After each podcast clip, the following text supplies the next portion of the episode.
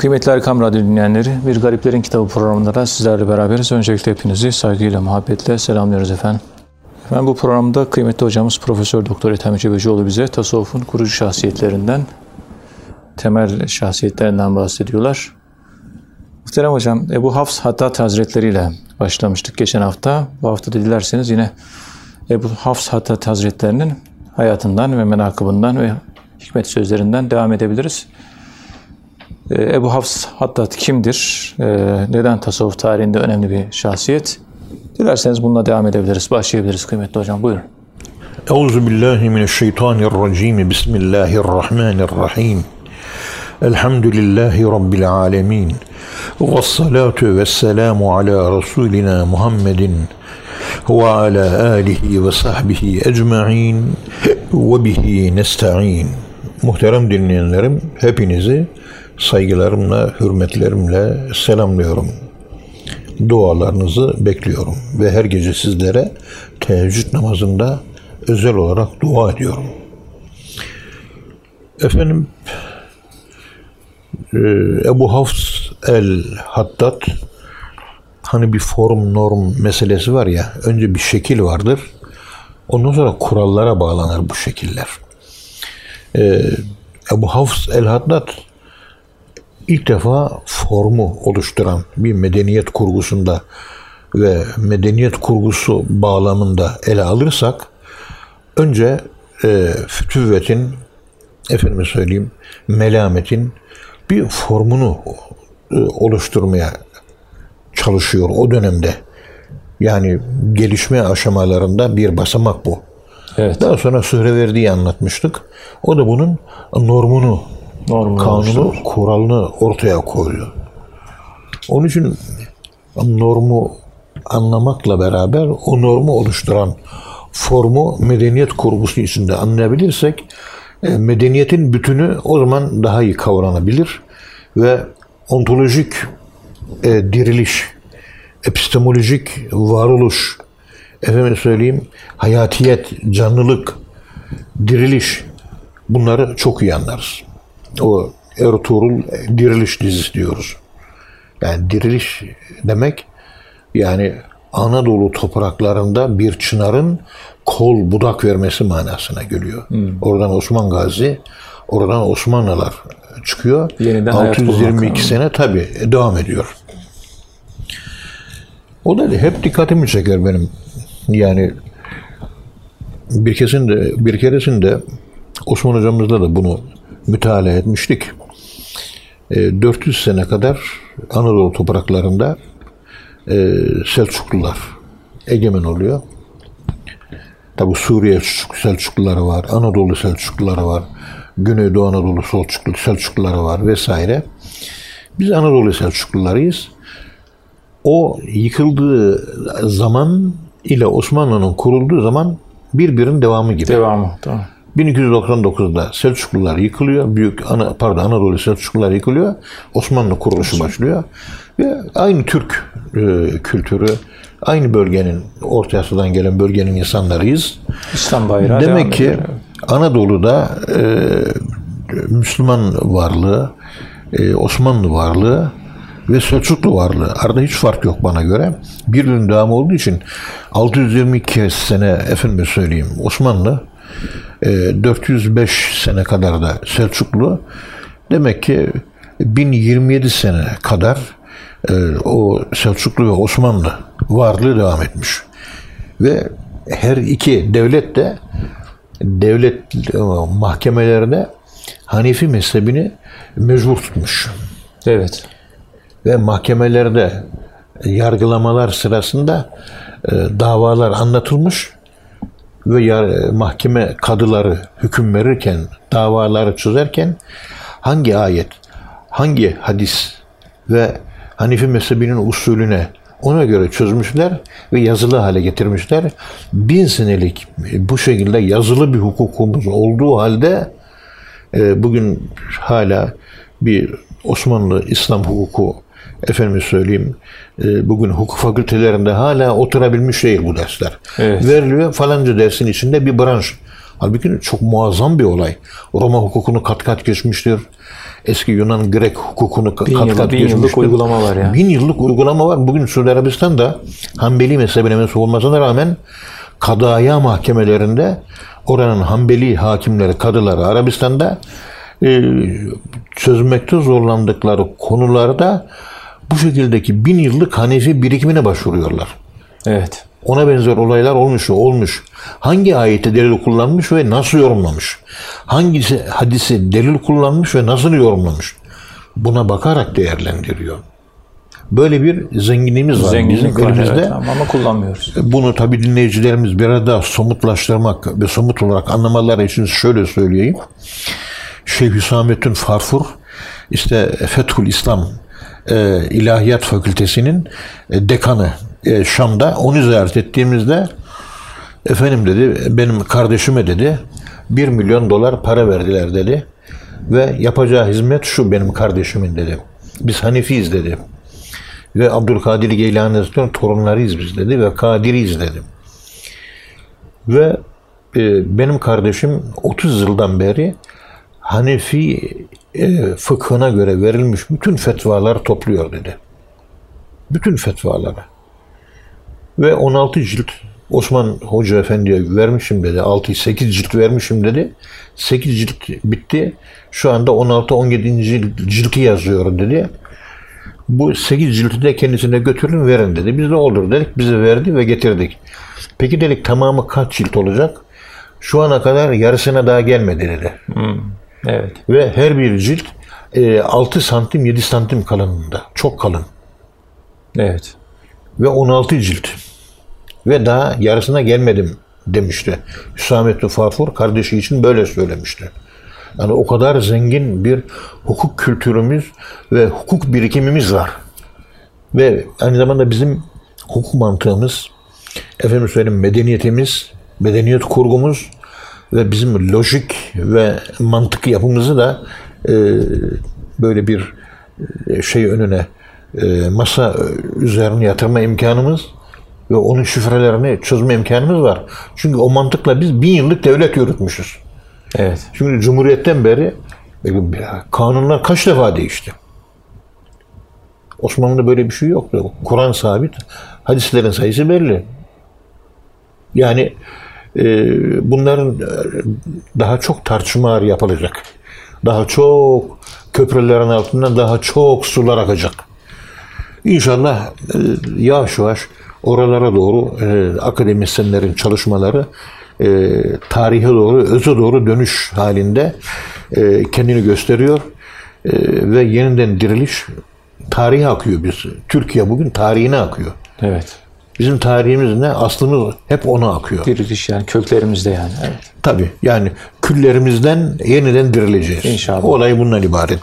Cenab-ı Allah yardımcımız olsun. Amin, amin. Allah büyük reise yardım etsin. Efendim çetin riyazetler yaptı. Ve demirciliği terk etti. 3 sene 5 sene kadar bir kendini buldu.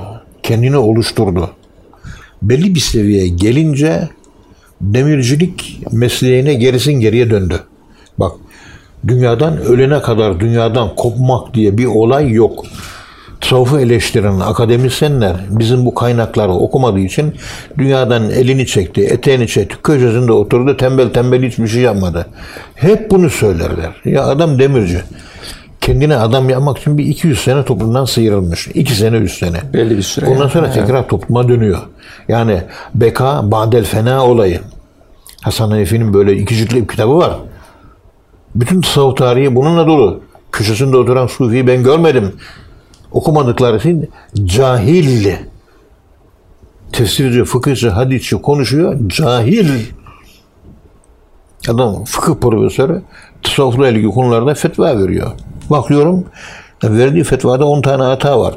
Bunda gazetede de yazıyor. Yani okuyorum tebessüm ediyorum. Başka bir şey yok. Yani utanmak yok, sıkılmak yok. Ya ben bu konular uzmanı değilim. Böyle anlıyorum. Böyle anladığım için böyle fetva veriyorum. Ama senin anladığın gibi değil ki. Sen literatüre vakıf değilsin ki. Sen ıstılaha vakıf değilsin ki. Terminolojiyi bilmiyorsun ki. Devirdiğin çamlar bini geçti ya. Bir tasavvuf konusu gelince ya Bu böyle bir şey var ama bu benim alanıma girmiyor. E, Bunu uzmanı olan İlahiyat Fakültesindeki diğer profesör, doçent arkadaşlar bunu onlara sorun. En icabı onlar verir. Ben haddimi bilirim diyerek haddini bilmezlik etmek yani kişi noksanın bilmek gibi irfan olmaz. Arif olan alim kalmadı maalesef. Okuyorum gazetede. Bütün fetvaları güzel veriyor. Okuyorum, beğeniyorum, takip ediyorum. Yani benim favorim ama tasavvurla ilgili fetvalar %90 yanlış fetva veriyor. Gerekçesi cahillik. Kitapta okuyor, bunun manası bu. Ya, Onun manası senin anladığın gibi değil ki, sen öyle anlıyorsun. Kendi alanın uzmanı ama yani. Yani kendi alanı uzman ama tasavvufun uzmanı değil. Batini fıkhın uzmanı değilsin sen. Evet. Bunu nasıl anlatırım? Gidip yani kendisini edeben terbiye edip terbiyeli olup susması lazım bu konulardan. Bir edep yahu. Hani illa edep. ilim varmak için talepte bulundum. Bana ilim geride kaldı. İlla, İlla edep, edep, illa illa edep. Yunus Emre böyle söylüyor değil mi? Evet. Edep ilimden önce gelir ya. Bir haddini bilmek denen bir şey var. Onu bilmedikten sonra sokak serserisi gibi oraya nara atıyorsun, buraya nara atıyorsun, oraya nara atıyorsun. Bir kısım naralar haklı ama bazıları güldürüyor. Kendini güldürme. Evet. Komik ve maskara olma. Ya piyasada bu kadar o kadar çok garabetler var ki. Hayret edersiniz. O kadar çok garabetler var ki. Hele bazılarının önünde konuşuyor. Bakıyorum maşallah ben 45 46 yıldır tasavvuf okuyorum. 46 yıl. İçinde de yaşıyorum ben bunun. 46 yıldır. Hem okuyorum hem okudum hem yazdım. Öyle.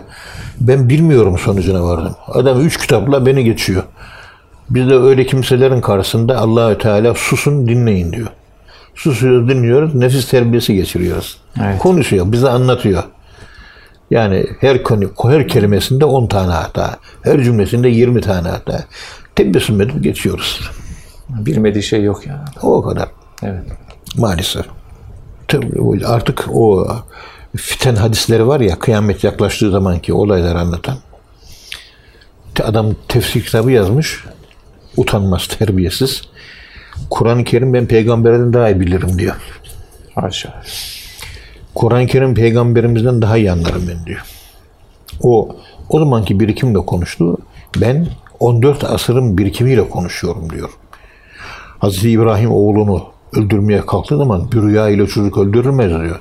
Halbuki bilmiyor ki rüya peygamberlerde bir vahiy yoludur. Vahiy. Ve saddakta rüya sen rüyanda Tasdik doğru ettin. oldun, tasdik ettin. Yani rüyanın gereğini yaptın diye Gereğini, ayet var. tabii. Yani öldürmesi istenmiş rüya yoluyla vahiy gelmiş Hazreti İbrahim'e. Bunun farkında değil. Nasıl peygamberimiz geçtiyse, nasıl anladıysa Haşa. ve bunun kitapları şimdi e, DNR'da bunun tefsir kitapları satılıyor. Şu anda diyor televizyonda dünyada yegane tefsiri biz yapıyoruz diyor. Bakıyorum koskocaman bir megalomanya var. Böyle psikolojik hastalar maalesef çoğaldı. Allah korusun. İşte e, Sezai Karakoç bunlara bakarak diyor ki Ümmeti Muhammed entelektüel kuantitesi 8 yaşında olduğu için tepemize bombalar yağmaya devam edecek diyor. Daha çocuk ümmeti Muhammed. Haddini bilmiyor, yerini bilmiyor. Evet. Yazık. Tasavvufa saldıran o tasavvuf ilahiyat akademisyenlerinin %99'u tasavvufla ilgili kaynakları okumadan eleştiri yapıyorlar. %99'u. Bir yerden kıytırık bir şey buluyor, oradan eleştiriyor. Bilmeden eleştiriyor. Bilmiyor. Bilmediğini de bilmiyor. Cehli mürekkep yaşıyor. Evet. Hoşaftan anlamakla alakalı bir keyfiyet bu. Olay bu yani. Bizim cümlelerimiz, bu konuştuklarımızı anlayabiliyorlar mı? Bu da ayrı bir hikaye. Efendim, demircilik yaptığı zaman mesela diyelim günde 10 lira para mı kazandı? 1 lirasıyla ekmek, peynir, domates alıyor, yiyor. 9 lirasını biriktiriyor. Ay sonu geldiği zaman biriktirdiği 9 lirayı fakirlere dağıtmış. Fakirlere dağıtıyor. Azını yemiş, çoğunu fakirlere dağıtmış. Ve bunu e, mesleğini gizlice sürdürerek, alın teri dökerek he- helal kazançla yapmış. Zamanla Ebu Hafs el-Haddad bu hassas İslami kriterlere göre yaşaması etrafına örnek oldu. Ve artık onun görüşleri yaşadığı Nişabur şehrinin sınırlarını aştı, diğer ülkelere ulaştı. Fikirlerinden etkilenenler oldu. Ve açılımlara, fütuhatlara yol açtı.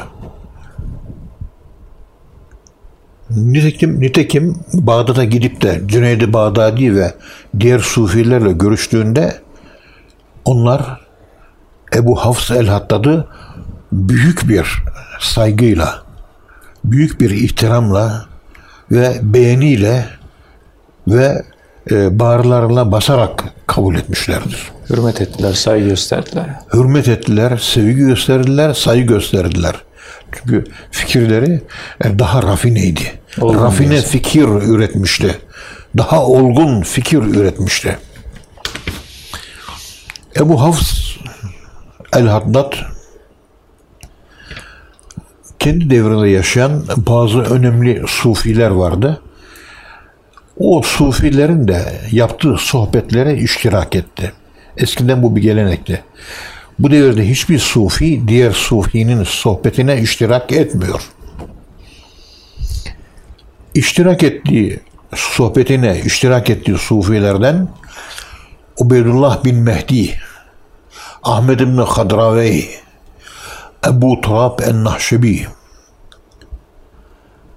ve bu önde gelen tasavvuf liderlerinden, fikirlerinden, ruh yapılarından, zihniyetlerinden, mental yapılarından ve birikimlerinden etkilendi ve kendini geliştirdi. Evet. Kendini geliştirmek için mutlaka o devrin genel geçer fikirlerini vahiyçiyim bilmek lazım. Bilmek lazım. Bilmeyince olmuyor. Bileceğiz.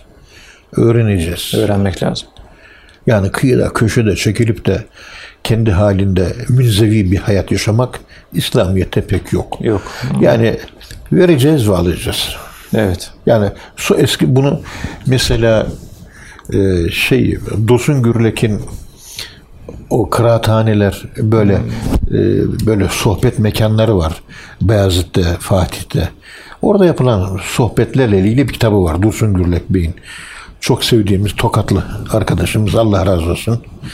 Altınoluk dergisinde de bazen yazılar çıkar. Kaliteli. Evet.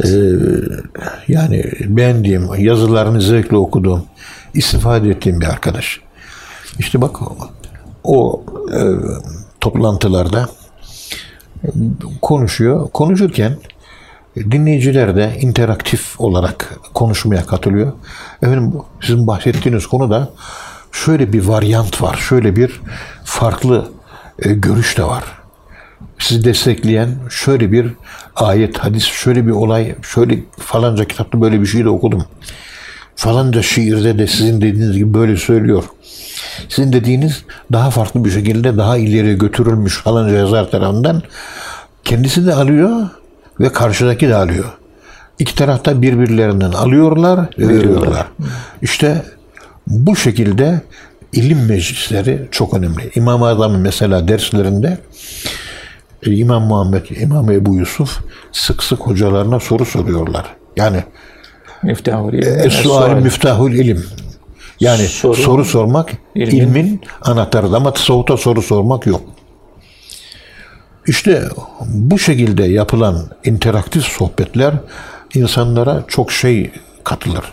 Bizim işte oylat toplantıları bunun içinde 6 tane davet yaptık. Hiç kimse gelmedi. Hiçbiri. Başta sen. Gelseydin 6 tane bak. Rıfat vardı. Ahmet Cahit Bey vardı. Tabi arkadaşlarım bir kısmı hasta oldu. Bir kısmı rektör tayin edildi. Bir kısmının Diyarbakır'da işi vardı.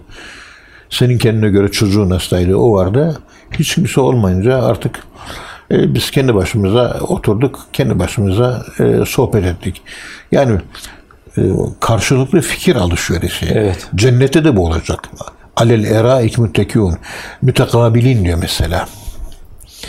Oturacaklar, karşılıklı görüş beyan edecekler. Ya ben böyle yaşamıştım. Ya ben de dünyadayken böyle yaşamıştım. Birbirlerimize tecrübelerimizi anlatacağız. Tecrübe Aa, demek sen o olayı böyle yaşadın. Aa, ben de böyle yaşamışım. Gibi yani orada ki cennetteki sohbeti dünyaya taşımak önemli. Bir de vahiyçiyim şey aklıma geldi. Özgürlük problemi açısından. Şimdi cennette hepimiz özgürüz. Evet. Bu dünyada göz, burun, koklama, dil tatma, kulak işitme, el dokunma. Beş duyu organımız var değil mi bizim? Biz beş duyu organımızın içerisine hapis olduk mu bu dünyada? Olduk. Bütün varlık ve varlığın hakikati bu beş duyunun içinde mi dışında mı? Dışında. Dışında tabii ki. O zaman bir sınırlı, sınırlandırılmış varlığız. Sınırlanmış ve tat düşüncesi, düşünce olarak, hareket olarak, tecrübe olarak sınırlandırılmışlığa zindandadır demek olur mu? Olur. Onun için el müminu dünya sicnül mümin. Bu dünya inananın hapishanesi. Evet. İnanan bir kimse hapishanenin farkında olan insandır. Evet. Beş duyunun ötesinde başka alemlere sıçrayamadığı için kendisini bir beş duyu organları hapishanesi içerisinde e, bulunan ve dungeon psikoloji, zindan psikolojisi yaşayan bir insan olarak görmelidir. İmdi. Buradan diyorum ki ben psikologlar tedavi ettikleri hastalıkları, hastaları yüzde yüz tam tedavi edemiyorlar ediyor gibi gözükse de daha sonra tekrar gerisin geriye yükselip geliyor. Tam tedavi yok. Evet. Tasavvufta tam tedavi var. Bak dikkat et. Tasavvuf tam tedavi var. Çünkü nefsin esaretinden ve nefis zindanından tasavvuf terbiyesi eğitimi kurtarıyor mu? Kurtarıyor. Kurtarıyor. Özgürlüğe çıkınca işte cennet hayatı yaşamaya başlıyorsunuz. Sürekli huzur hali. Allah'ı sürekli zikretme hali odur işte. Evet. Sürekli huzur. Ne dünya, ne ahiret, ne cennet, ne cehennem öyle bir kaygısı yok. Tek kaygısı Allah. Allah'ta yaşıyor aşıklar. O kadar. Psikologlar karşıdaki insanı zindanda yaşayan insanların, zindanda yaşayan kardeşlerimizin, o kader kurbanı kardeşlerimizin yaşadığı bir psikoloji var. Onların psikolojilerini analitik olarak çözüp onların hapishanede, maddi dünya hapishanesinde yaşayan insanların yaşadığı psikolojik yapıyı referans alıp hapishanede olmadıkları halde bu şekilde metafizik dünya hapishanesine göre hastaları tedavi etmeye çalışsalar psikologlar acaba daha başarılı olmazlar mı? Ve bu problemi düşünüp de buna göre hastasına muamele eden acaba kaç tane bugün psikolog var?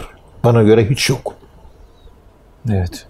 Güzel bir Bu yaklaşım. hapishane burası. Evet. Bir hapishane psikolojisi diye bir psikoloji dalı var biliyorsunuz. Yani özgürlük diye bir şey var. Özgürlük ahirette. Bu dünyada ancak sürekli zikire ulaşırsanız huzur diyor. Huzur işte özgürlük alanı. Nefsin esiri değilsin.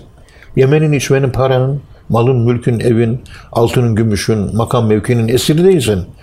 2000 senesinden beri Müslümanlar paranın esiri olmadık mı biz? Ve şu maddenin- anda o kadar maddeye tapar hale geldi ki Müslümanlar, peygamberimizin de işaret ettiği gibi şirke düşmeyeceksiniz. Ama paraya tapacaksınız, mala tapacaksınız. Bundan korkuyorum. Hepimiz bir numara kapitalist olduk Müslümanlar. Allahsız Müslümanlık yaşıyoruz. Ömer Lütfü Mete'nin Allahsız Müslümanlık kitabını bir okuyalım lütfen. O The İmam adlı film var ya, onun senaristi öldü. Allah rahmet eylesin. Allah rahmet Bilgi eylesin. Gazete'nin benim arkadaşımdı. Ta 1976 senelerini konuşuyorum. Evet hocam. İşte psikolog kardeşlerimiz şu- yani birinci adım olarak eee, ön kabulle şuna yaklaşacak. Ey hastam bu dünya zaten bir hapishane. Sınırlılık. Yani beş duyu organının sınırları içerisinde bir hayat yaşıyoruz. Ruh sınırsız, sınırlı bu hayatla sınırsız ruhun çetiştiği yer, çat, çatıştığı yerde psikolojik hastalıklar çıkıyor mu? Çıkıyor. O zaman zindan psikolojisi nasıl ben bunu acaba çözebilirim diye o referans üzerinden yaklaşırsa e, Kur'an-ı Kerim'de Zindan suresi var biliyorsunuz. Sure-i Yusuf. Zindan suresidir o. Hapishane suresidir o. Orada Yusuf, Hazreti Yusuf ne yapmış? Orayı okula ve eğitim ve terbiye yerine dönüştürmüş. Medrese yapmış. Medrese değil. Bana göre dergah yapmış. Dergah yapmış. dergah insan yetiştir. Daha sonra Mısır'ın başına geçtiği zaman yani Ma- Maliye Bakanı olduğu zaman o hapishanede 14 sene içerisinde yetiştirdiği o insanları e, devletin vergi, denetleme, kontrol, teftiş, müfettişlik bu gibi görevleri de kullanmış.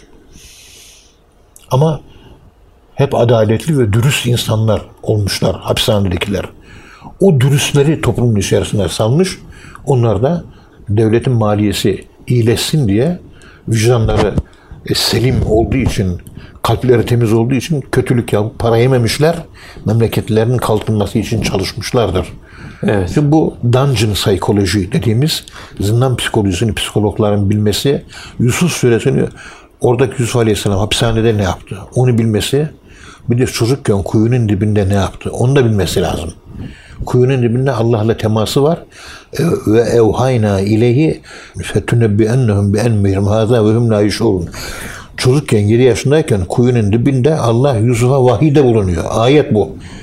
Üzülme yani bu yaptıkları hata yüzlerine farkında olmadıkları bir anda sen vuracaksın, haber vereceksin diyor. Vahyettik biz ona diyor. Da 7 yaşında da Hazreti Yusuf.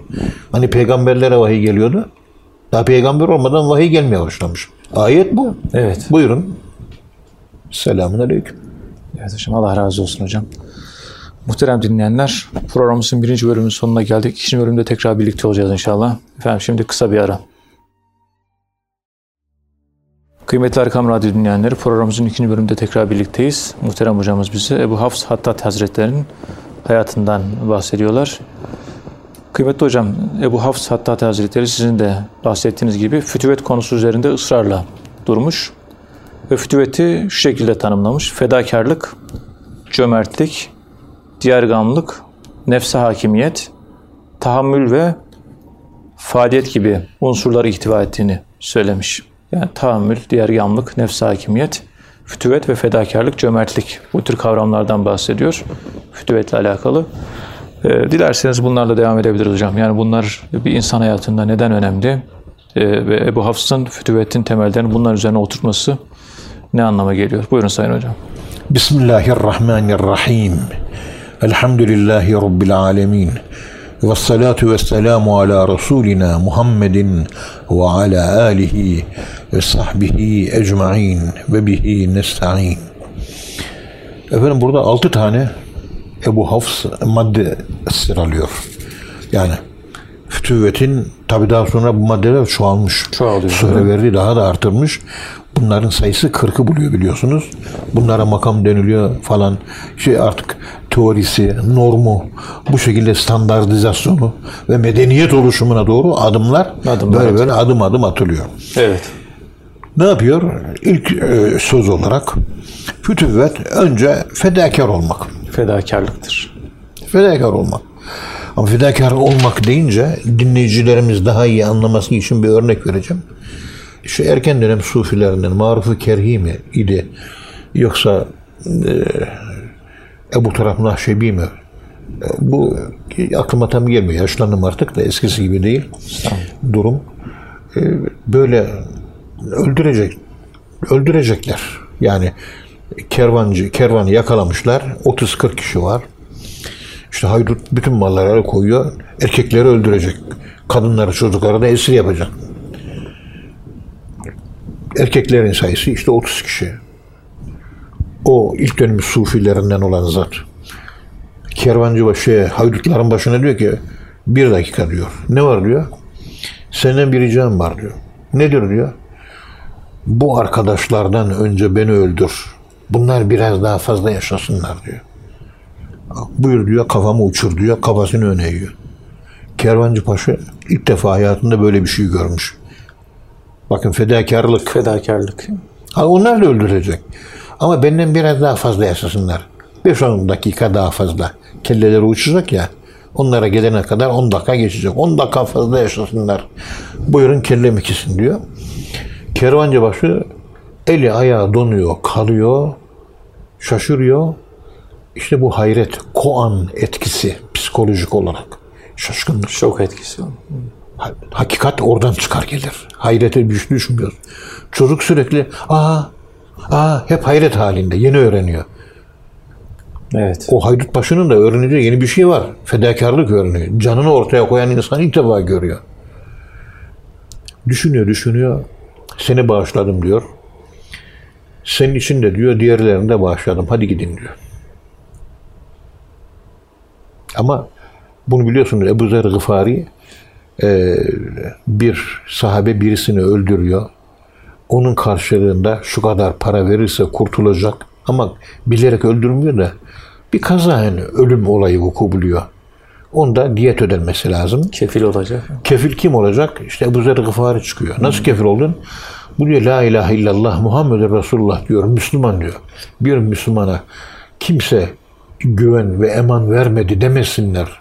Mürüvvet bitti demesinler diye bunun istediği emanı ben verdim diyor. Mümine eman verilir diyor. Ve o sürenin sonucunda hakikaten adam memleketine gidiyor. Parayı buluyor, getiriyor ve teslim ediyor. Teslim ediyor. Evet. İşte Ebu Zer Gıfari'nin bu tavrı, fedakarlık. Peygamberimizde var mı? Peygamberimizde de var fedakarlık. Yani canı pahasına Huneyn yani. Savaşı'nda biliyorsunuz sahabe-i kiramın hepsi dağılmış. Toparlanması lazım. Tek başına peygamberimiz devesini düşman üzerine sürüyor. 60 bin kişinin üzerine sürüyor. Sahabe ne yapıyorsun ya Resulallah diyorlar. Hemen etrafındaki sahabeler toparlanıyor. Diğerleri onda, ondan sonra orada toparlanıyor. Ama peygamberimiz canını ortaya koyduktan sonra mıknatıs gibi hepsine dağılanları merkeze toplayıveriyor. Fedakarlık. Fedakarlık. Bunu ben bizim kalem derneğinde anlattım bu olayı. Şimdi arkadaşlar dedim eee, bizim talebelerimize burs dağıtacağız. Her ay 30 bin lira burs, burs dağıtıyoruz. Giderimiz çok. Yani siz de biraz katkınız olsun, sevap olur. Yani 5 kuruş da verseniz bütüne ortak olursunuz. 30 bin liraya ortak olursunuz. Evet. Bir de o dağıttığımız paralarla hüdayi için dağıtıyoruz. Hüdayiye ortak oluyoruz. Yaptığınız hizmetlerin hepsi büyük hizmetin parçası olduğu için sizden büyük parçaya nasip gidiyor. Büyük parçadan da size nasip geliyor. Çünkü o dairenin içinde olarak hizmet ediyoruz. Evet. Öyle yardım edeceksiniz ki fedakarlık şu. Elini cebine attın. Ne geldiyse onu koyacaksın. O kalabalık içerisinde tabi herkes söyleyemiyor da samimi olduğum üç kişi bir hafta sonra hocam geçen hafta siz böyle söylediniz cebimizdeki parayı koyduk Keçiören'in dutluk durağına kadar bir buçuk saat yürüyerek gittik dediler. Dolmuşa gidecek paraları kalmamış. hepsini bir buçuk. vermiş. Ve dikkat edin. Bu olaydan da bu olaydan da etkilenmişler. Param kalmadı. Bir buçuk saat yürüyerek gittim. Allah için diyor. Evet. Bakın fedakarlık. Fedakarlık. Candan maldan fedakarlık. Bunların sayısının artması, artırılması lazım. Sahabe-i kiram öyleydi yani. Sahabe-i kiram öyleydi. İşte o e, meşhur Tebük seferini biliyorsunuz. Evet. Tebük seferinde e, durum ortada. Yani muhallefun denilen bir grup gitmemiş. Hurmalar oldu. Gölgelikler güzel diyor. Evde çoluk çocuk var diyor. Şagaletna emvaluna ve ehluna diyor. Günümüz Müslümanlar da böyle demiyor mu? Evet. Hadi hizmete git deyince evde çoluk çocuk var. Efendim senin işte meşguliyetim var, işim var falan deyip bunları yaşamadık mı? Yaşadık. Ve bu yaşadığımız örnekler de en üzeri, en yukarıdaki zirve örnekler değil mi? Koskoca adam yılların dervişi, profesör bu davranışı sergiliyor bana. Evet. Bu bileni en zirvede yılların dervişi kalkar da bu Kur'an-ı Kerim münafığın dediği sözleri söylüyorsa ben söyledikten sonra hatırlayıp da utanıyorsa artık geriye kalan cahillere ben ne diyeyim? İslam'ı bilen adam böyle yapıyor. Bilmeyen ne yapıyor acaba? Onun için dizüstü çok, yüzüstü çok süründün. Ayağa kalk artık, artık Sakarya. Ayağa kalk Sakarya. Eldeki malzemeden bu kadar olay ortaya çıkıyor. Yok. Ne yapacağız bilemiyorum. Zor işler bunlar. İşte bakın bir fedakarlık. Başka cömertlik. Cömertlik, cömertlik şudur. Malın tamamını vermeye cömertlik denilir. Ve Allah bizim nefsimizin ne kadar cimri olduğunu biliyor da cimrilikten kurtarabilecek en asgari ölçüde zekat istiyor bizden. Kırkta bir yani. Kırkta en asgarisi o. Kırkta bir verene e, cimri denmez. Ama kırkta bir değil aslında. Hazreti Ebu Bekir'in yaptığı gibi malının tamamını vereceksin. Bunu ben de yapamam. Harun da yapamaz. Ebu Zer de yapamaz. Vahid olarak sen de yapamazsın. Evet. Yapamayız. İşin hakikati bu. Hazreti Ömer gibi yarısını da veremeyiz. Hazreti Osman gibi üçte birini de veremeyiz. Hiç olmazsa Ama- kırkta birini verelim. E, kırkta bir değil. Bir derviş malının kırkta ikisini verecek. En az. Evet. Maaşımız ne? İşte ek ders ücreti bilmem ne 16 bini buluyor herhalde. 15 bini falan bulması lazım. Ee, bunun e, 40'ta biri diyelim ki 250 lira mı yapıyor? Ve hatta 350 lira mı yapıyor? İşte buntazaman 600 lira yani 16 binde 600 lira buntazaman vereceğiz. 40'ta 2. Topaş ailesi Kanuni Sultan Süleyman Han'dan itibaren malının 5, 40'ta 5'ini zekat verdi ve hala da 40'ta 5 zekat veriyor. Derviş avam değildir. Evet. Onun için 40'ta 1 vermez. 40'ta 2. 40'ta 3 de olabilir, 40'ta 4'te. Ben kendi formülümü buldum. 40'ta 2 elhamdülillah ben veriyorum. Verdiğim için de rahat konuşuyorum. Bazen 40'ta 3'ü veya 40'ta 4'ü de buluyor bazen. Ama genelde 40'ta 2'yi e, sabitledim kendime. Orada bir problem yok. Ancak şu kadar var ki yine de ben kendimi kendi kontrolüme kendimi kontrol ediyorum, tartıyorum terazide. E, benim de e, en az bir dörtte birini vermem lazım. Dörtte birini. Mesela Musa Topbaş Efendimiz sık sık şunu söylerdi. Aman Osman'ı tutun, e, dükkanın tamamını Tamamı verecek. verecek. Dikkat edin. Osman'ı tutun, o dükkanın tamamını verecek. O kadar cömert ya. Hazreti Ebubekir cömertliği var. Pek sahi, hayrul halef. Evet. Osman Nuri, pür haya. Çok cömert. E, çok cömert. Çok cömert. Efendim, yani fedakarlık olacak. Yani fütüvet için cömertlik olacak. Başkasını kendinden daha çok düşüneceksin. Ben şimdi paraya ihtiyacım var mı? Yok. Ama senin evi alacaksın, araba alacaksın, ihtiyacın çok, hayatı yeni atıldın. Senin kolay borç verebileceğin bir borç sandığı değil mi kurmaya çalışacağız. Benim ihtiyacım yok. Ama sizin ihtiyacınız var. Sizi düşünüyoruz. Ne yapalım? Dolar verelim. Kurmaya çalışıyorum ben bunu. İnşallah kurabiliriz. İnşallah. Ödemeyi de Türk parasıyla yapın. Dolar olarak alın, Türk parası ödeyin. Size kolaylık olsun. Şu dolar al, dolar ver deyince ödeyene kadar dolar 3, 200'den 300'e fırlıyor. 300'den 400'e fırlıyor. Zarar ediyor. Burada o zarara ulanmamış oluyor. Gerekçesi şu, zaten Allah'ın garibanı. Ne kayınpederinde var, ne babanda var, ne sülalende var. Etrafında yok. Cep delik, cepken delik, etrafında kimse yok. Hiç olmazsa e, bir sana faydası olsun. Yani garibansın sen. Evet. İşte bu bahsettiğimiz konu. Diğer kam. Sen kendin böylesin. Herkes senin gibi değil. Adam bulamıyor. Bilmem ne yapamıyor. O zaman onun kapılarını açalım. Ahmet Ziyaettin Müşanevi Hazretleri Osmanlı Bankası 1878'de kurulduğunda diyor ki Osmanlı'ya faiz girdi. Osmanlı'nın sonu geldi diyor. Biz de diyor buna alternatif bankacılık üretelim. Ee, Karzı Hasan borç sandığı kuralım diyor. Ahmet Ziyaettin Gümüşhanevi Hazretleri. Evet. ve faizsiz borç sandığı kuruyor. Daha sonra gelen o mübarek dergahtan gelenler bunu biraz devam ettirmişler. Ama Kurtuluş Savaşı'ndan itibaren zorlanmışlar, devam ettirememişler. İşte o gelenekten Mehmet Said Kotku Hazretleri geldi. Erbakan o dergahtan yetişti. Erbakan'ın okulundan Tayyip Bey yetişti. Ve memleket bugün bu hale geldiyse ta Ziyadettin Müşanevi Hazretlerinin 1892'de vefat etti. Şeyh Şamil'in de yakın akrabası. Ee, bu gibi mübarek zatların soluğu var. Hala Allah dostlarının bu soluğu ve tekkesini de başbakanlığın karşısına yapmış. Hep devlet ricali geliyor. Onlar devlet ve siyaset üzerinden yürümüşler. Efendim Esad Erbil Hazretleri ilim üzerinden, Kur'an üzerinden, tefsir üzerinden yürümüş.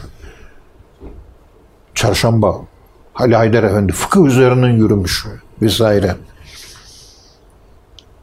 İşte böyle büyük haritalar, bunlar iyi görmek lazım. Yani başkasını düşünmek fütüvvettir. Evet. Ben Ce- iyiyim tamam. Gittik efendim bir yerde toplantımız vardı işte. Mersin'de toplandık. Toplantımızı yaptık. Gelirken ya oranın böyle sucuk diyorlar şekerli içi, içinde e, şey oluyor ceviz oluyor falan güzel çok da kaliteli bir şey hakikaten gelirken dedim ki ya dedim işte üç tane kızım var torunlarım var evli ben var bilmem ne eskiden sadece kendimi alıyordum Kızları evlendirdik, dört tane aldık. Torunları evlendirdik de şimdi altı tane alıyoruz. Her birine işte birer buçuk, iki kilo falan filan alıyoruz. Yani onları düşünüyoruz. Diğer gamlık bu da. Düşünmek lazım. Evet. İmkan olsa da keşke yani imkanım yetmediği için bu kadar. Ay sizler aynı kürsüdeyiz. Harun var, Öncel var, sen varsın, Mehmet var falan. Sizlere de Ahmet Cahit falan, Mustafa Aşkar. Hepinize Mustafa, hepinize de şöyle birer kilo alsak. Kaliteli bir şey ama hakikaten ciddi, ciddi kaliteli.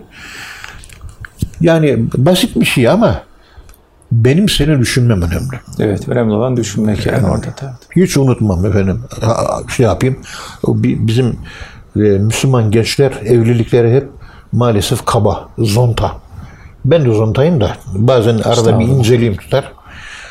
Afra mağazası açıldı Konya'da. Fehmi Koru'yu okudum. Fehmi Koru diyor ki orada diyor 120 çeşit peynir var diyor saydım diyor. Bir hafta sonra açılıştan Konya damadımın yanına gittim. Damat dedim ki ya şu Afra'ya beni bir götür. Yerin altında bir ma- mağaza. Alışveriş. Afra mağazası işte. Ne, herhalde Afra mağazası değil mi? Böyleydi galiba. Evet, evet. Öyle bir isim var. Konya'da. Gittim saydım. E, Yüze yakın var hakikaten. Fehmi Koru doğru yazmış. Oradan bijuteri işler var. Hani yüzük müzik ama dışı esnaftan bir şey gibi gözüküyor. Fiyatı bir buçuk lira, 1.75, 2 lira bile değil. Bir tane aldım. Üç tane de kızlarımı aldım. Getirdik eve. İkram ettik. Tabii memnun kaldı çocuklar. Serpil anneniz de memnun kaldı. Allah razı olsun. Fiyatı ne dedi? Dedim 1 lira 75 kuruş dedim. 2 lira bile değil. Aynen şunu söyledi bana. Beni hatırlaman yeter dedi. Evet. Yani fiyatı önemli değil. Yani sordum ama dedi. Önemli. Beni hatırladın diyor. E güzel. Hatırlamak. En ucuz çiçek kaç lira? Söyleyeyim sana 5 lira. En ucuz. Haftada bir defa gideceksin. Bir papatya türü bir çiçek var 5 liraya. Eve götürüyorsun. Hanım seni kandırmak için aldım ben bu çiçeği. Böyle söylesen dahi kadın memnun kalıyor. Ama erkekler zonta. Basit bir şey. Öyle pahalı bir şeylere hiç gerek yok. Bak diğer kam deyince Diğer sın- camlık. sınırlara nerelere kadar gitti. Şu aşağıda köpek geliyor, çöplükten yiyor. Hemen eğer et yediysek tavuk mavuk, kemiği bilmem nesi falan hemen onun çöplüğün yanına koyuyoruz o köpek yesin diye. Yani hususi bir paket yapıyoruz. Köpek yiyecek şekilde hayvan da yiyor gidiyor. Mesela. Diğer kam köpeğe düşünüyoruz Evet. çiçek susuz. Çiçeği ona suluyoruz falan. Efendim söyleyeyim ordumuz tatbikat yapıyor. Kalkıyoruz elimiz duada yarım saat ya Rabbi Türk ordusuna zafer ver. Yunanlılara karşı galibiyet ver. Gazımızı çıkaralım. Efendim petrolümüzü çıkaralım. Bağımsızlıkla. Bu da bütünü düşünmek. Ümmeti kurtar, ümmeti ümmetiye. Bu da digerkamlık. En büyük digerkam peygamberimiz bütün ümmeti Muhammed'i kıyamete kadar düşünmüş. Fütüvetin kökü de bu olmuş oluyor. Evet hocam Allah razı olsun. Kıymetli dinleyenler hocamıza çok teşekkür ediyoruz. Efendim bir programın daha sonuna geldik. Bir sonraki programda buluşuncaya dek hepinizi Allah'a emanet ediyoruz. Hoşçakalın efendim.